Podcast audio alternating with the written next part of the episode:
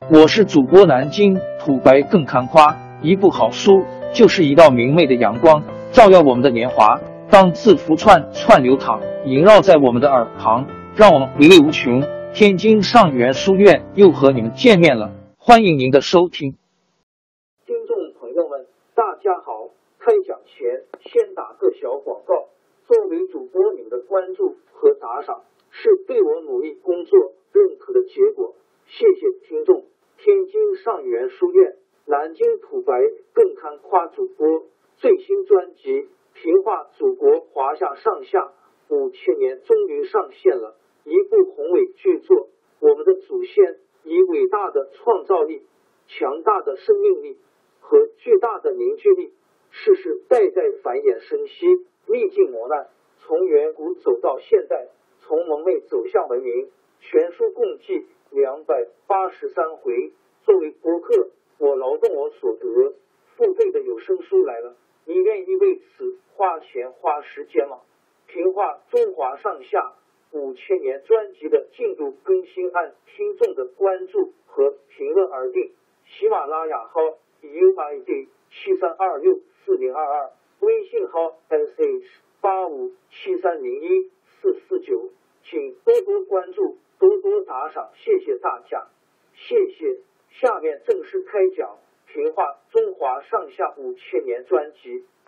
汉惠帝即位第二年，年老的相国萧何病重，汉惠帝亲自去探望他，还问他将来谁来接替他合适。萧何不愿意表示意见，只说谁还能像陛下那样了解臣下呢？汉惠帝问他。你看曹参怎么样？萧何和曹参早年都是沛县的官吏，跟随汉高祖一起起兵。两个人本来关系很好，后来曹参立了不少战功，可是他的地位比不上萧何，两个人就不那么和好。但是萧何知道曹参是个治国的人才，所以汉惠帝一提到他，他也表示赞成，说。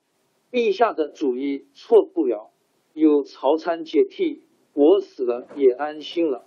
曹参本来是个将军，汉高祖封他长子刘肥做齐王的时候，叫曹参做齐相。那时候天下刚安定下来，曹参到了齐国，召集齐地的父老和儒生一百多人，问他们应该怎样治理百姓。这些人说了一些意见。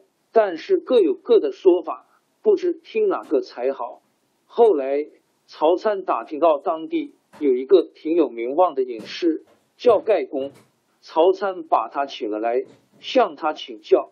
这个盖公是相信黄老学说的，黄老就是指皇帝老子，主张治理天下的人应该清静无为，让老百姓过安定的生活。曹参依了盖公的话。尽可能不多去打扰百姓。他做了九年齐相，齐国所属的七十多座城都比较安定。萧何一死，汉惠帝马上命令曹参进长安接替做相国。曹参还是用盖公清静无为的办法，一切按照萧何已经规定的章程办事，什么也不变动。有些大臣看曹参这种无所作为的样子，有点着急，也有的去找他，想帮他出点主意。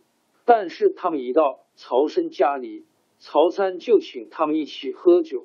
要是有人在他跟前提起朝廷大事，他总是把话岔开，弄得别人没法开口。最后客人喝得醉醺醺的回去，什么也没有说。汉惠帝看到曹相国这副样子，认为他是倚老卖老，瞧不起他，心里挺不踏实。曹参的儿子曹竹 in the h 在皇宫里侍候惠帝，惠帝嘱咐他说：“你回家的时候，找个机会问问你父亲。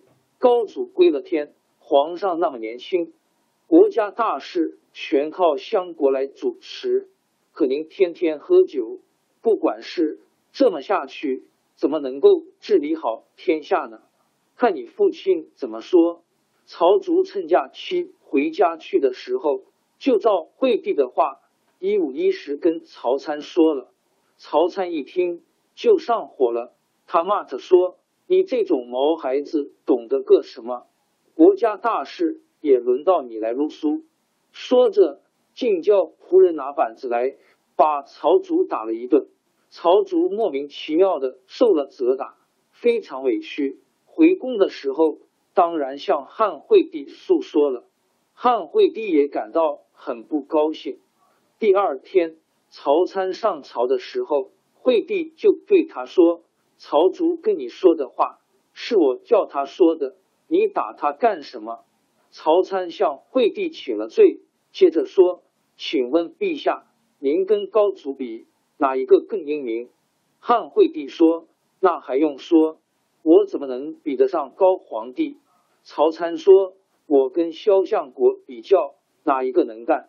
汉惠帝不禁微微一笑，说：“好像不如萧相国。”曹参说：“陛下说的话都对，陛下不如高皇帝，我又不如萧相国。